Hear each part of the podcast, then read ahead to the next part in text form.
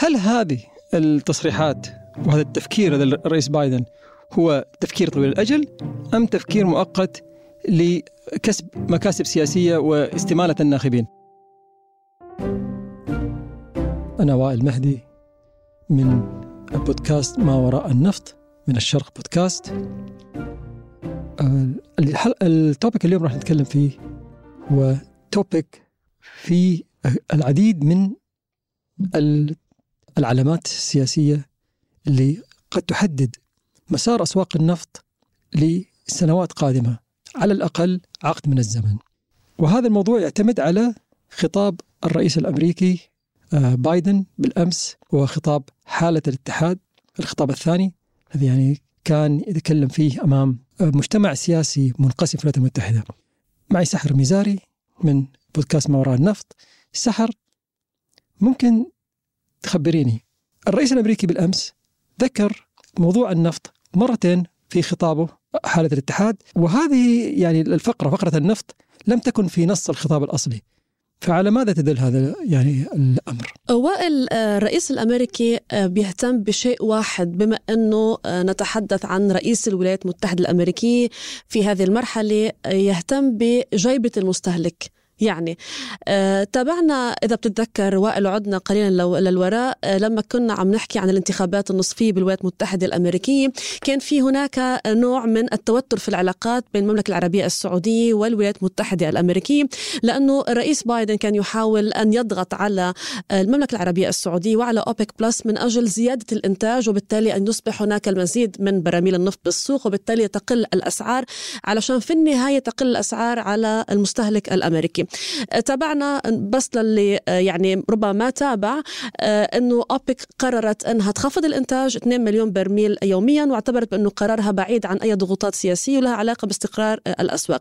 ليش أنا عم بقول هذا الكلام؟ علشان أقول إنه الرئيس الأمريكي يهتم بمصلحة المواطن الأمريكي اولا قبل أي مصلحة آه، أخرى. صحيح إنه آه، بيحكي دائما عن استقرار أسواق الطاقة وأسواق النفط ولكن بهمه جيبة المستهلك الأمريكي. لكن ممكن كذلك يهمه يا سحر موضوع الانتخابات.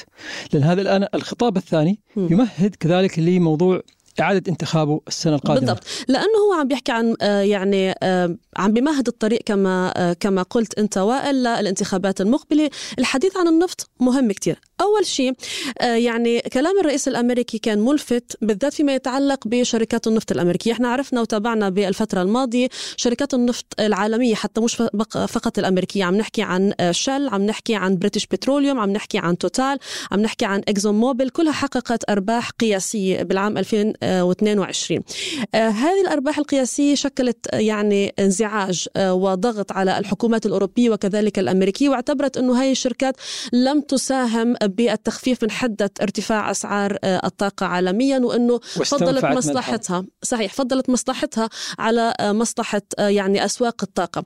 أنا هون رح أسألك أنت وائل هل شركات النفط العالمية ما هي شركات في النهاية بدها تحقق أرباح هل كانت ملزمة بأنها تقوم بشيء ثاني غير اللي قامت فيه؟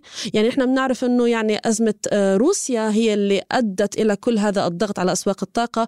الحظر على روسيا أدى إلى كل هذا آه، الضغط وبالتالي انتفعت هذه الشركات النفطية. شو كان بإيدها تعمل غير اللي عملته؟ أولا سحر في أوقات الأزمات السياسية دائما كل الحكومات تبحث عن scape آه، goating يعني جهة تلقى عليها باللوم.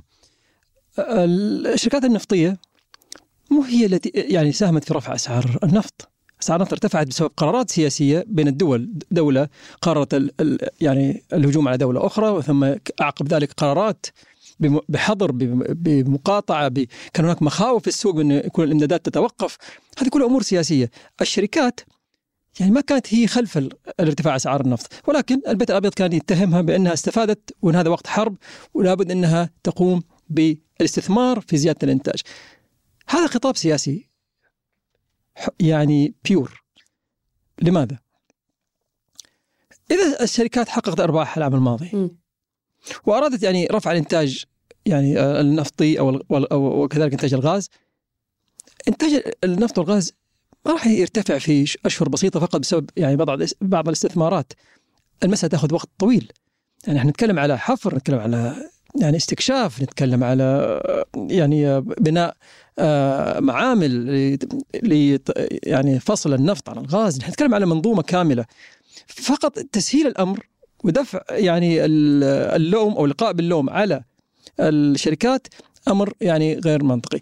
لكن في نفس الوقت هل الشركات كان عندها التزام أخلاقي تجاه يعني آه، ما يحدث في العالم؟ إحنا نعرف إنك العالم يعني عنده اهتمامات وأولويات أخرى؟ هناك موضوع التغير المناخي هناك كذلك ما يحدث في حرب أوكرانيا وروسيا والارتفاع الأسعار وانعكاس هذا على ال على ال يعني المستهلكين. لكن وين مبادئ الاقتصاد الحر؟ وين مصلحة المساهمين؟ المساهمين الذي يعني كانوا تمسكوا بأسهم هذه الشركات لفترات طويلة رغم تراجع العوائد لبعض الفترات بعض السنوات خصوصا يعني وقت آه، كورونا. تمسكهم بالأسهم في الوقت الذي كل الدول عندها سياسات عدائيه تجاه النفط والغاز وهذه وهذه الشركات. طيب أليس من حقهم كذلك أن يحققوا يعني عوائد على استثماراتهم؟ ومن هنا يعني الشركات لازم تراعي هذا الأمر. ولا ننسى, ولا ننسى سحر أن هناك فائدة مرتفعة الآن في العالم فلا بد هذه الشركات أنها طيب. تدفع يعني آه، عوائد أعلى تشتري أسهم حتى تبقي المساهمين آه، سعيدين. بالنهاية الشركات يعني business إلى إلى, إلى أسواق business يعني السندات. في هذه المرحلة. طب أنا عندي سؤالين آه وائل. آه أول شيء بنعرف أنه الولايات المتحدة الأمريكية على غرار الدول المتقدمة على غرار الجانب الأوروبي يعني معنية بالمناخ بأزمات البيئة. تحاول التخفيف من الانبعاثات الكربونية تحاول يعني التحول تدريجيا وعبر خطوات ثابتة وراسخة للطاقة المتجددة. لما بيقول الرئيس بايدن بثاني خطاب لحالة الاتحاد بأنه أمريكا ستحتاج إلى النفط لعقد آخر على الأقل. طيب بين ال... بين عشر سنوات مقبلة وبين التحول للطاقة المتجددة هاي المعادلة كيف ممكن آه، يعني آه، تحافظ عليها واشنطن؟ وهي تعتبر مثل للعالم يعني آه، يقتدي به العالم. والسؤال الثاني بس بعد ما تجاوبني على هذا السؤال. الإجابة على السؤال الأول هل هذه التصريحات وهذا التفكير هذا الرئيس بايدن هو تفكير طويل الأجل أم تفكير مؤقت لكسب مكاسب سياسية واستمالة الناخبين؟ ممكن الرئيس الأمريكي بايدن يغير من هذه السياسة يغير من هذه من هذا الخطاب بعد فوزه يعني في الانتخابات السنة القادمة وفي نفس الوقت بعد انتهاء الأزمة أو انحسار يعني آه، نتائج الأزمة الروسية الأوكرانية. كل شيء وارد. لكن بالنسبة للشركات النفطية هذا الأمر لا يعطي أي طمأنينة. وهو ذكر في خطابه بالأمس إنه لما طلب الشركات بزيادة استثماراتها في إنتاج النفط والغاز كان ردهم واضح عليه. قالوا ليش نستثمر في يعني الإنتاج ونحن متوقعينك في أي لحظة راح تحاول تكفل كل آبار النفط والمصافي. صحيح. طيب سؤال أخير آه وائل آه بهذا الموضوع خطاب حالة الاتحاد وعلاقته بالسياسة النفطية الأمريكية الخارجية وكلام بايدن بالمجمل. آه الشركات أو الحكومات الأوروبية أيضا مستاءة من شركات النفط العالمية. الحكومة الأمريكية مستاءة من شركات النفط الأمريكية. كل هاي الدول الآن تهدد بفرض المزيد من الضرائب على شركات النفط منزعجة من الأرباح القياسية وبتعتبر أنه هاي الشركات الضخمة ما عملت دورها من أجل استقرار أسواق النفط أو تخفيض الأسعار يعني على المستهلك الأوروبي والأمريكي.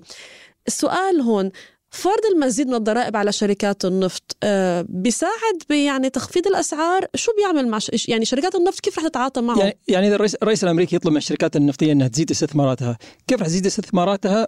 وهو يرفع عليهم الضرائب. هذه من ناحية. لكن من ناحية أخرى الحكومة الأمريكية كذلك عندها التزام تجاه المواطنين وكذلك عندهم تكاليف يريدون كذلك استردادها. م. تكاليف التغير المناخي اللي يعني طبعا لا أحد يستطيع الجزم بأنها ناتجة عن التغير المناخي. يعني هم الآن عندهم موضوع الجفاف موضوع العواصف م. اللي تضرب الولايات المتحدة باستمرار. هم يعتبرونها نتيجة للتغير المناخي. وكل سنة يقدرون يعني تكاليف هذا الأمر. العام الماضي كلفت الولايات المتحدة 165 مليار دولار. هذه كانت ثالث أعلى سنة.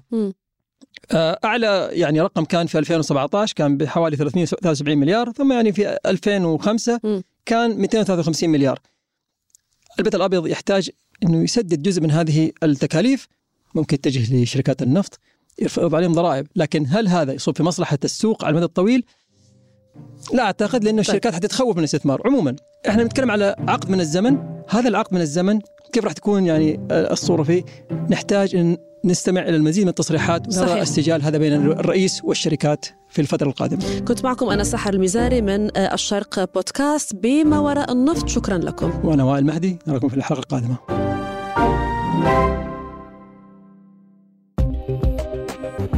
الشرق بودكاست.